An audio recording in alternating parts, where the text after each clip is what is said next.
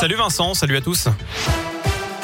Et à la une de l'actu, l'Europe est redevenue l'épicentre de l'épidémie. Les mots du ministre de la Santé tout à l'heure, alors que la France a passé la barre des 30 000 cas de Covid en 24 heures. De nouvelles annonces ont été faites pour contrer la cinquième vague. Ni confinement, ni couvre-feu, mais un rappel vaccinal obligatoire pour tous les plus de 18 ans, cinq mois après leur dernière injection. Ce sera le cas à partir de samedi et le pass sanitaire sera mis à jour.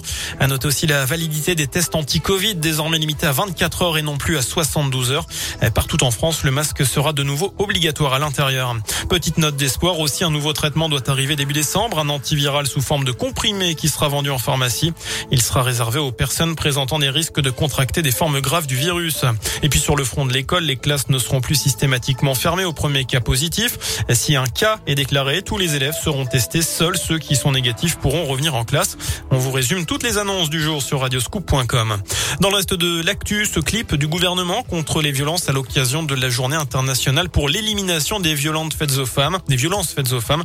Euh, le Premier ministre a promis un millier de places d'hébergement supplémentaires l'an prochain, 5000 téléphones graves danger et une semaine consacrée à l'école, à l'égalité filles-garçons. Un banc rouge a été inauguré au jardin Lecoq cet après-midi à Clermont pour rendre hommage aux victimes de féminicide. Une grande journée d'études pour les professionnels de santé était organisée au CHU autour du thème consentement et sexualité. Du foot, la Ligue Europa, aujourd'hui, cinquième journée. Marseille qui se déplace à Galatasaray en ce moment. Lyon qui joue à Brondby à 21h. Hier, le PSG a perdu en Ligue des Champions face à Manchester City, mais s'est qualifié quand même pour les huitièmes de finale. Enfin, en rugby, la rencontre de top 14 de samedi entre Perpignan et la SM sera diffusée sur une télé japonaise. Un accord entre la Ligue nationale de rugby et le groupe TV Asahi vient d'être conclu pour cette saison. Et ce sont donc nos Clermontois qui seront les premiers à avoir les honneurs de cette chaîne nippone. L'ASM qui compte un japonais dans son effectif à savoir Kotaro Matsushima. Voilà pour l'essentiel de l'actu.